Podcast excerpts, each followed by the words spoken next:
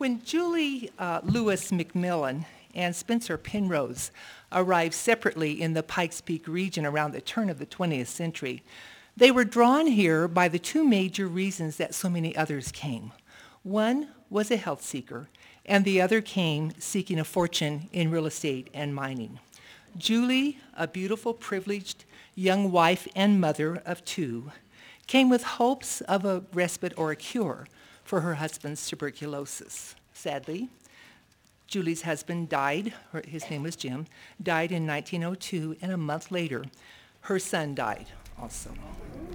Spencer, known as a womanizer and an adventurer, and seemingly unable to measure up to his hugely successful older brothers, came to partner with his friend Charles Tutt in Cripple Creek Real Estate and Mining Ventures. Ultimately, he became the personification of a bigwig, founding or holding major interest in as many as 21 enterprises in the region. Fortunately, Julie's luck turned. She met and married Spencer. Following their marriage in 1906, the, Pincer, the, the Penroses, while wealthy socialites, also poured their wealth into creating many of the institutions and landmarks that make Colorado Springs and the region a vibrant and beautiful place that it is today, becoming themselves the personification of visionary benefactors. They left for us as a legacy so many things, including, as you've heard earlier, many of these things, the Broadmoor Hotel, the Pikes Peak Highway, the Cheyenne Mountain Zoo. Um, they were the founders of the Pikes Peak Hill Climb. Uh, they provided financial support for many local institutions, including the Cheyenne Mountain Zoo, the Colorado Springs Fine Arts Center, the Central City Opera, the Pikes Peak Highway, and the Fountain Valley School. And very, very significant, significantly, in 1937, they founded the El Pomar Foundation, which today continues to give more than $20 million annually to nonprofits. Uh, following Spencer's death from cancer in 1936, Julie gave millions to build up the Penrose Hospital to help other health seekers. It is my pleasure today to introduce Colorado Springs' premier bigwigs and benefactors, Mr. Spencer and Mrs. Julie Penrose.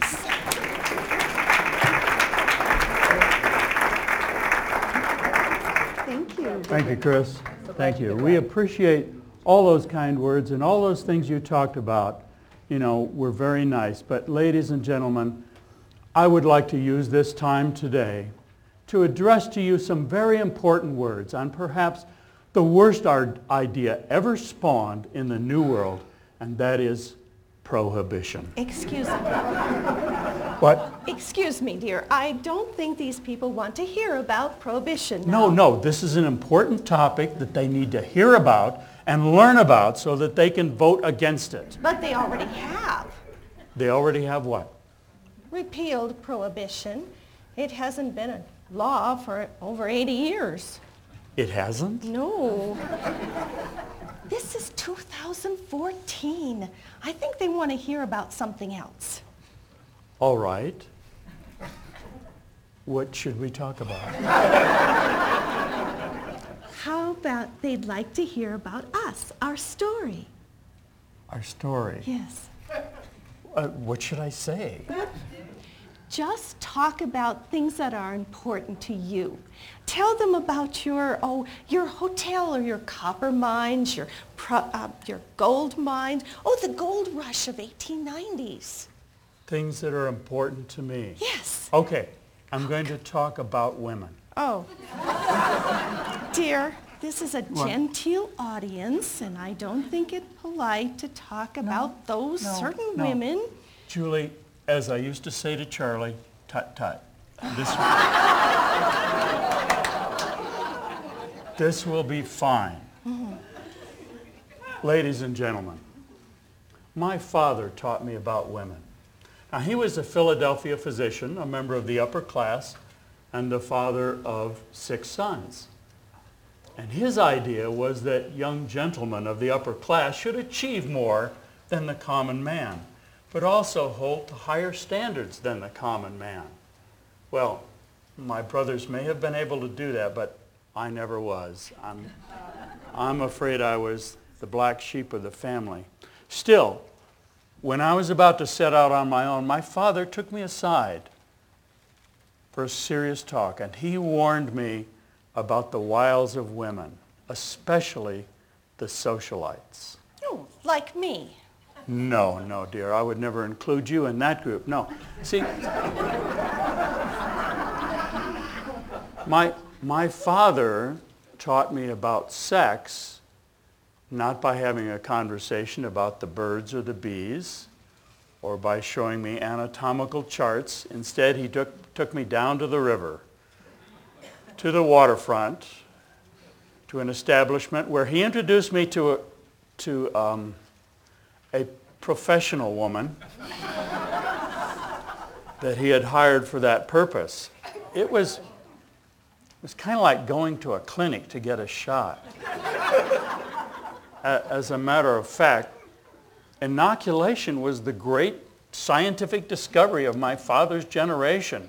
And I think that his plan was um, to inoculate me with professional women so that I could avoid and be immune to the greater disease of social white women. and I, I have thought that was a great plan. I've followed it all my life. I've occasionally given myself booster shots. and through all that time, I've found that the professional woman is usually a good person. You know, she, she works very hard to earn her money. She's usually looked down by the upper strata of society. As a matter of fact, she's kind of like me. And, and I've always enjoyed her company. How am I doing? Could use a little work. Okay. Ladies and gentlemen, welcome. I'm Julie Penrose. I grew up in Detroit, Michigan. My father was the director of the Detroit National Bank as well as he had been the mayor of Detroit. I come from a mostly Catholic family and my mother and uh, father had 13 children, although five of them died in infancy. They loved us dearly. Mother and father sent me to Boston for my finishing school, and from there I went to Europe for my grand tour. Oh, the wonderful things that I saw there. But I did miss my sweetheart, James McMillan. He was kind of like the boy next door, and his father was the U.S. Senator for Michigan. When I returned from Europe, James had graduated from Yale University and had a promising legal career ahead of him. Like three of my older brothers, I went to Harvard, where I earned a degree in engineering, just barely. I think, I think the problem was I was more interested in things outside of books. For example, I, I hired a professional boxer to teach me how to fight. And I went out for the rowing team Unfortunately, there was a boating accident and I damaged my eye. And after I got out of the infirmary, I could still see out of the eye, but it was painful. So since that time, I have never read for pleasure. I've, I've always found other diversions for the evening. Really, dear? James and I were married June 18, 1890, and we built a wonderful life together with two beautiful children, Gladys and Jimmy. Then the Spanish-American War came and James was called away. Well, uh, after Harvard, I went west to seek my fortune. I, I prospected for gold in Mexico. I didn't find any gold, got into some terrific bar fights. I, um, I invested, I bought into a mercantile store in Las Cruces, New Mexico. Not much usually happens in Las Cruces, so after a couple of years I got bored and sold out my interest. There was a deal for a cement plant. Uh, didn't quite work out. There were plans for real estate, but I really lost interest. And finally, my older brother Dick suggested that I come to Colorado Springs because they had recently found gold and I could work with an old friend of mine, Charlie Tutt from Philadelphia. He was here. So I arrived by train in, I think it was December of 92. Mm-hmm. Charlie picked me up from the station. He took me over to his um, office on, on Pikes Peak Avenue. He opened the books and he began to talk about all his plans for various real estate deals. Now, Charlie was a man who could spend hours going through facts and figures and columns of numbers, but I never could. I got fairly restless. Actually, I was kind of hoping I could find a drink. Now, unfortunately, Colorado Springs then was a dry town, and thus leading the nation in the utter idiocy of prohibition. Fortunately, Charlie put me in his carriage. He took me out of town, southwest of town, to a mesa where there was the Cheyenne Mountain Country Club. Now that was a wonderful place. I think it's still there as a matter of fact. But they had, they had polo, they had bird shooting, they had gaming tables, and best of all, they had a bar where they had a bar where a man could sit down and enjoy a drink. Why, after a while, they even had a bar fight. You're not going to tell that story, are you? Yes, it's one of my favorites. Oh, dear. Yeah, two, two polo players came in. Big guy and a little guy. And they were having an argument, and the little guy was giving a lot of lip to the big guy, who didn't say anything till all of a sudden he hauled off and popped the little guy and knocked him down. Well, I drained my drink. First rule of bar fighting, never leave unfinished liquor behind. I drained my drink. I grabbed the big guy, gave him a one-two combination, knocked him through the French doors and out onto the veranda. And then I turned to, to pick the little guy up. But he was looking at me funny. And he said, why don't you mind your own business? And I looked around that bar room and I saw that everybody was staring at me. The members, the staff, and I could see it in their eyes that in their opinion I was just a hellraiser who did not belong in polite society. Well, Charlie got me out of there. He offered to pay Pourtales for the damages, took me outside, tried to make a joke of it. But I just sat there in his carriage and I could feel the heat rising in my face. And I knew one thing. I might be a hellraiser, but I was going to prove to all of them that I could do things they couldn't. You certainly have, dear. Yes, I have. We, we moved, Charlie and I, we moved our operation up to Cripple Creek. And that's where I learned that if a man is willing to work hard, is not afraid to get his hands dirty, can use his fists, can impose his will on men and nature, then you can make a lot of money. And in two years, we owned tracts of real estate a producing gold mine, and two small ore mills. We were millionaires. James was stricken with malaria while being a quartermaster in Cuba during the Spanish-American War. And then he contracted tuberculosis. When James came home, he tried to go back to his legal practice, but he couldn't. He was an invalid.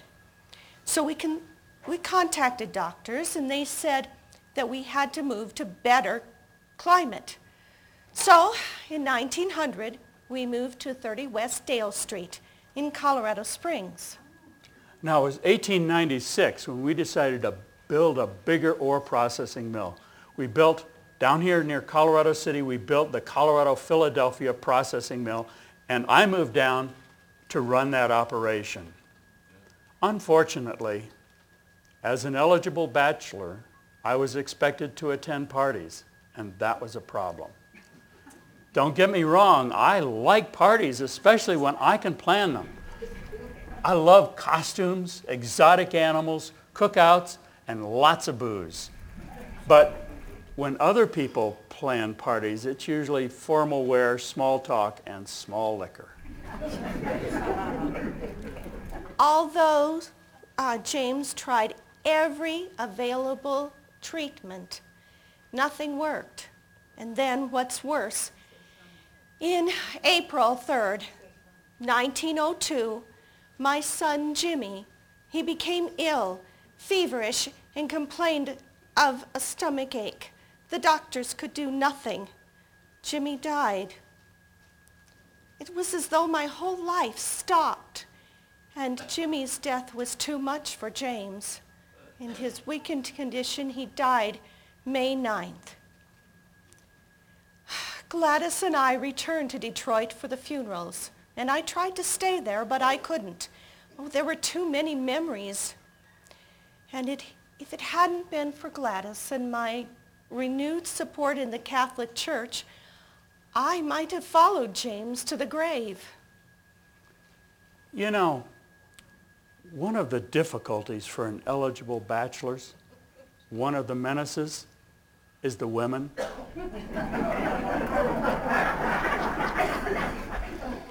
the socialites. I mean, they're always circling around, trying out their wiles. They're just like a pack of wolves trying to cut a stag out of the herd so they can close in for the kill. Thank you, dear. You're welcome. Gladys and I returned to Colorado Springs, and for two years we led a quiet, reclusive life. But after a time, I renewed a friendship with Edith Field, also a widow. Together, as part of the healing process, we began attending local events. Oh, Edith had found uh, comfort in the romance with a gentleman from Detroit, Mr. Newberry. And uh, they amused me as I had decided not to marry again and I wasn't looking for anyone. After a time of Jane, after Jane's death, um, once in a while, Mr. Spencer Penrose and I would meet at social events and we would talk. You know, Julie seemed like a very sensible person. Honest, no games. And since she was a widow, I made a few gestures, friendly gestures to help her out. And she returned some friendly gestures to me. Oh, Spencer had taken up housing in uh, the El Paso Club. And his quixotic lifestyle had left him with indigestion that was at the mercy of the whims of local restaurants and part-time cooks.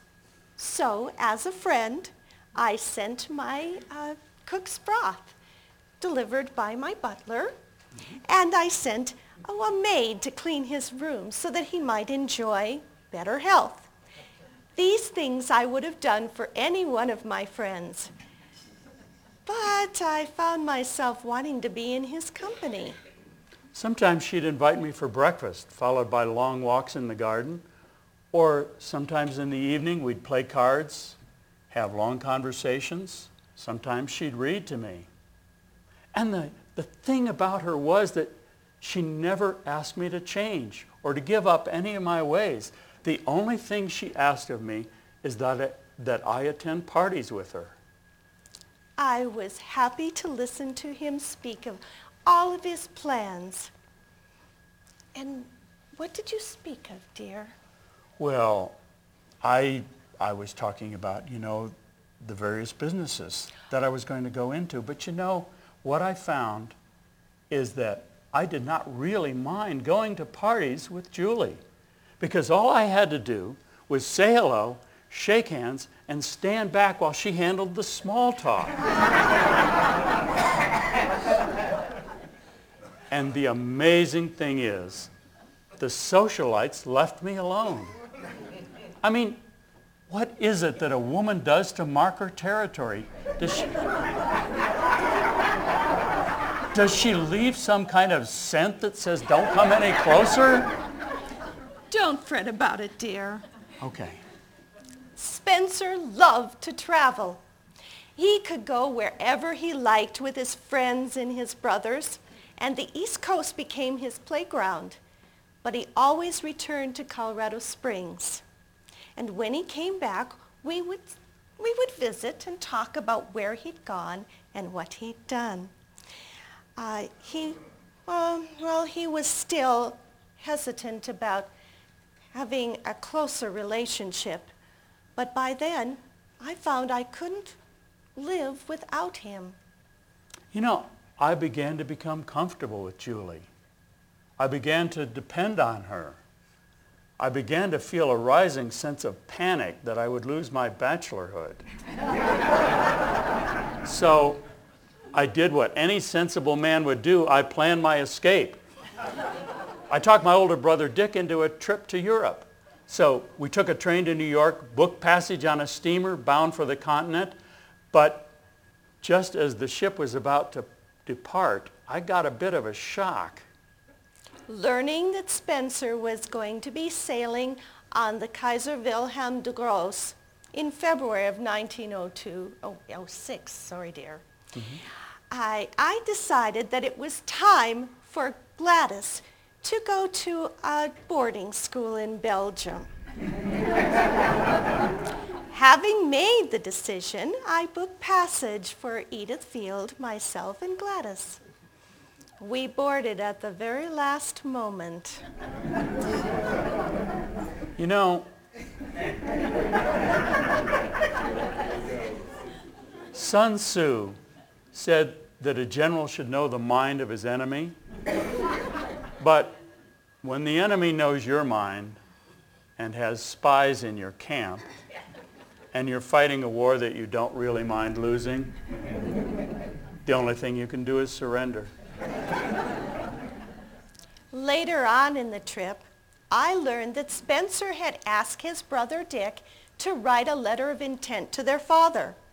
His intent was to marry me. Now, it seems I had been in his mind more than I knew. Well, when we reached the continent, Spencer offered to drive us around Europe in his automobile. And Edith and I accepted.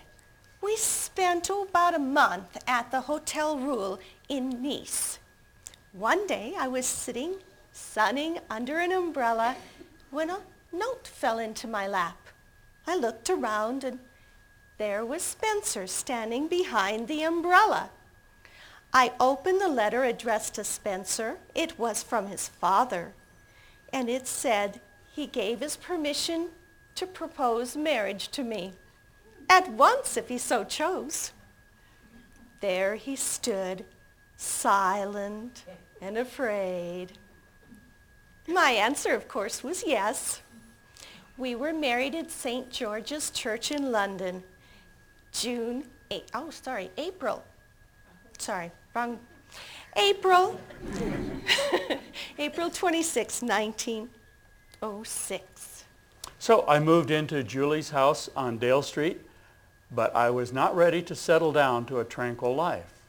His experience with mining had left him untold wealth and he needed no more. But Spencer had a drive to, oh, to succeed that most men would have oh, just sat back and enjoyed their wealth. Yeah, I, of course, had investments in gold mines, copper mines in Utah, but I wanted to improve the local economy. So I invested in a process to turn Kansas beets into Colorado sugar. I bought a ranch where we could improve the bloodlines of cattle. I, I built an orchard south of here with canals for irrigation and a railroad spur to haul the produce away and a little town to go with it. And those people in that town, they were kind enough to name it Penrose. I spent two years teaching Speck that there was more to life than contracts and mining. I introduced him to the gentler side of life and the joys of giving to others. We traveled all around the world together and saw beautiful things. Spencer would talk to me about his business and he, he expected replies and he honored my views. Oh, these things, oh, it was wonderful. And by the time your father died in 1908, Spencer had, he had matured and grown, and he no longer felt the need to compete for his father's love. In addition to all those businesses, I was still fascinated with this mesa on the southwest part of side of town where the Cheyenne Mountain Country Club, it was still there, but Pourtales had also built a casino that had long since gone bankrupt and it was hardly being used.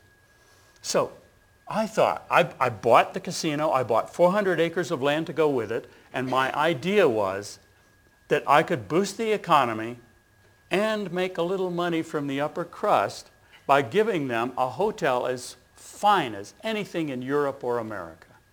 With his newfound feeling of success, Spencer began the grand dream. It was the birth of the Broadmoor Hotel. Mm-hmm. We, um, 1916, that same, we started, we started work on the hotel. Uh, Julie and I bought a home from the estate of the Potters. Um, we added a second story to it, and we named it El Pomar, after the apple orchard in which it was situated. And we continued that. We continued working on our hotel, and we completed in about two years. Spencer wasted no time. He hired Donald Ross to design the golf course. He contacted and asked for designs for the hotel, oh, about six companies before he mm-hmm. decided on C.L. Wetmore. Wetmore came out in January of 1917 to look over the land, and his designs echoed the mountains and enfolded the Lake Cheyenne. Oh, well, at that time, America had joined the war in 1917, but mm-hmm. Spencer had the very best of everything. He had gold mining tailings turned into steel and concrete. We went to Europe. We bought antiques and linens, china, oh, even chandeliers. We employed the very best artists. Mm-hmm. And, um, well, by the end of the construction, over 100 Italian artists from both New York and Italy just sort of swarmed over the Broadmoor like an army of ants. And as our very first registered official guest, we had John D. Rockefeller himself. Unfortunately, he was affected somewhat by the smell of fresh paint, so he moved to the antlers. you know, I have battled with the antlers for years. Did you ever hear the story about the time I got thrown out of there? Well, was that the one where you rode your horse through the lobby? Mm-hmm. yes, I've heard that one, dear. Oh. Over again. Ah, let's see. Oh, yes, Chef Strada. He was the chef of the Broadmoor, although he did work for the Antlers. Spencer drew him away.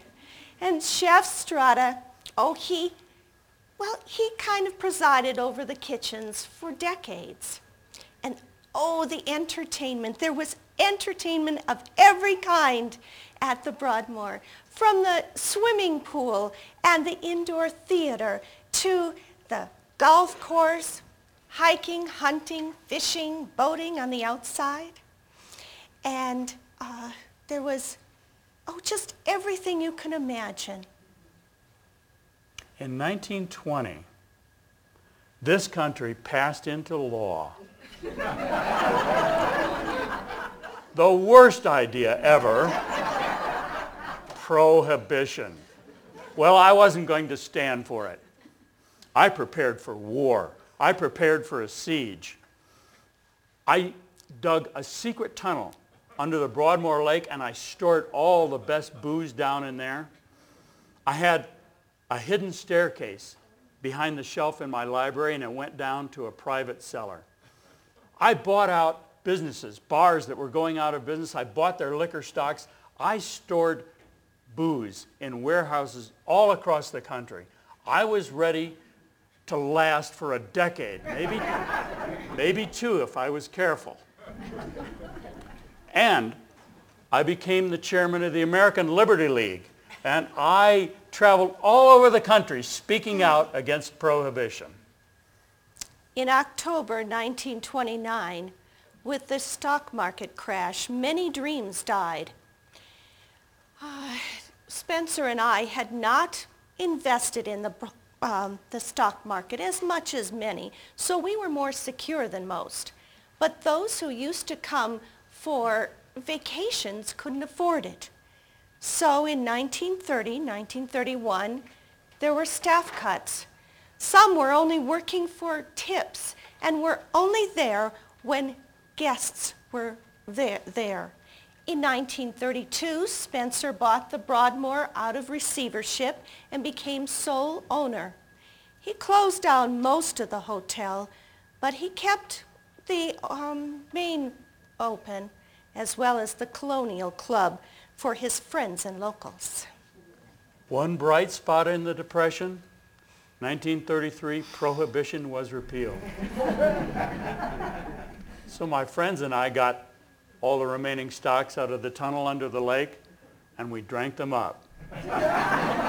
you know, I think those bottles are still there on the wall outside the tavern. The worst was the winter of 1935 when almost everything was closed. Even Chef Strada had to, uh, well, he had to go find work elsewhere until the Broadmoor opened again June 1st, 1936. It never closed again. You know, in the 20s, we added uh, a third story to El Pomar, and my office is up there. And my office window looks south at Cheyenne Mountain. And I can see there is a long ridge there leading up to a flat spot up above. So I'm thinking I'm going to build a bell tower up there to hold our last remains. I'm going to call it the Spencer Penrose Shrine of the Sun. Excuse me, dear. What? Remember pr- sin of pride? Oh, yes. Okay. Um, how about if we name it after, after somebody I know. We'll name it after my good friend, the late Will Rogers. Oh, that's a wonderful idea, dear. Okay, yes. good. Walking through the, the halls of the Broadmoor today, you can see Spencer's dreams come true. The paintings, pottery, glassware, artistic designs, these are all dreams incarnate and I fervently hope they are here for eons to come. In the meantime, I have my businesses. I have my home. I have my Julie. She brings me peace, and life is good. Yes, it is. Thank you, ladies and gentlemen, for coming to our town.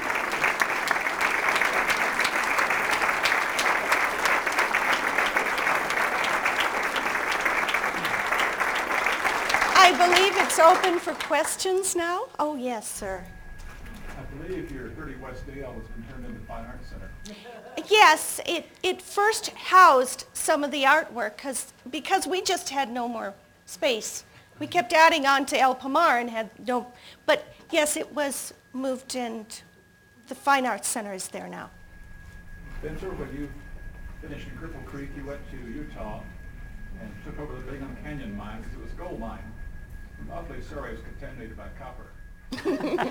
well, you know, Dan Jackling um, was just a wonderful metallurgist. And um, he came up with this terrific idea for pr- producing efficient copper in, out of like 2% ore, you know. And even though it was 1902, he just had a feeling, and I'm glad he did, that co- Copper wasn't used for much back then, but it certainly became important later. So yes, it was, it was very fortunate. Yes? Very nice that it, it Glockner... You know we're going to have to pick on somebody else I after know. this. yeah, go ahead, sir. It's very nice that the Glockner that you imported um, Del Regato from Madame Curie, and you cured your throat cancer from smoking radium. But Yeah, yeah. About the- the esophageal cancer you died of. Was that possibly alcohol? the lady right here had a question. Oh, excuse me, Mr. Penrose, I was hoping that you would answer his question. Well, we don't speak of that. Okay, uh, Julie, you're, does it seem to you like your daughter Gladys was the wealthy American who saved the Belgian aristocrat? Well, you know, they were held in uh, house arrest. Her husband, uh, yes, Gladys was married to a count in Belgium, and uh, they had their daughter, Pauline, my granddaughter, and the, they were held in during the war until uh, the war ended, and then in 1919, yes, I had the Pauline Chapel built because I prayed to God that they would be saved. And since he saved them, I thought it would be appropriate to have the chapel built. Catholic Church does not name churches after women. It's a But you know, chapel. when you're building the church, and you're paying for the church.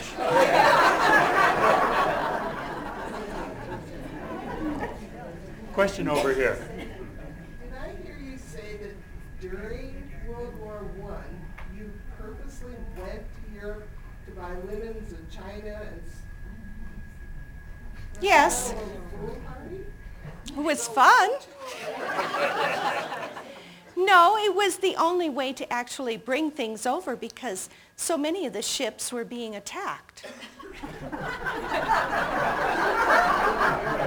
See, what's wrong with that? Any other question back there? Did you guys travel to Hawaii? Did I hear you say that earlier? No, I don't, I don't remember going to Hawaii. We went all over the world, though. We might have. I just, And I'm enj- supposed to be the drinker. Yes, sir.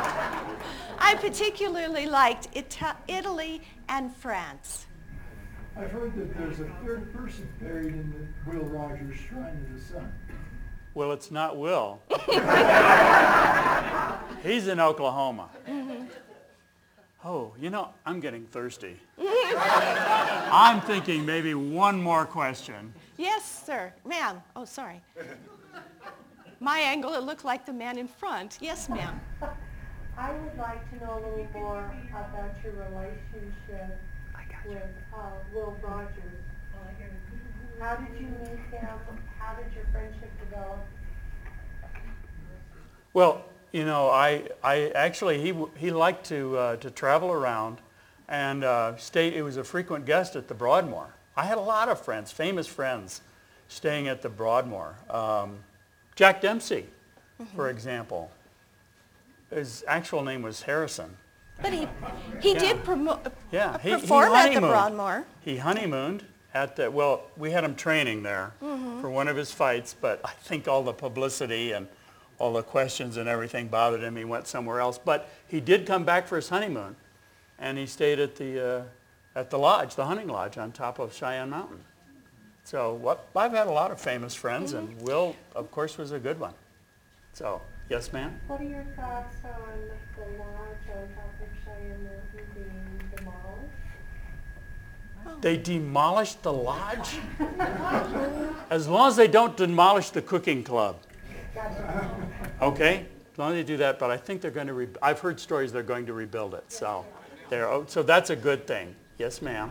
Did either of you keep diaries? I mean, is there anything that we could read in your? Well, in Denver, in the library, the, uh, well, it's in the university library, I believe, you'll find diaries of mine, but you'll not find them very interesting. It mostly takes care of the daily linens, changing the linens, what's in the linen closets, that sort of thing. I really didn't seem to like to write about my daily life much. Um, although I'm sure the Broadmoor has a few. Maybe they can be convinced to release some of them for you. I've got the bottles. I left those behind. Yes, sir. What inspired you to uh, ride your horse into the Emperor's lobby? Any events leading up to that? You know, sir, that is a wonderful story, but nobody can prove it. and I would like to keep it that way. oh, Okay, There's- I think we're done. Oh, there's There- just there's one one more. more? One more. Mr. Penrose, what do you think about the Broadmoor becoming the title sponsor of the Pikes Peak Hill Climb this year? Well, that was my, That was his idea. yeah, the, the Pikes Peak Hill Climb was my idea, you know, because I wanted to promote the area. Yeah. You know, there had been the, the stage road there and everything, but we built that highway and to promote it, bring people from all over, and I think it has been a success. They have even invited me to speak at some of the recent races, so we're, ha- we're always happy to do that. Well, I think that's about it, so thank you very much. Let's get something to.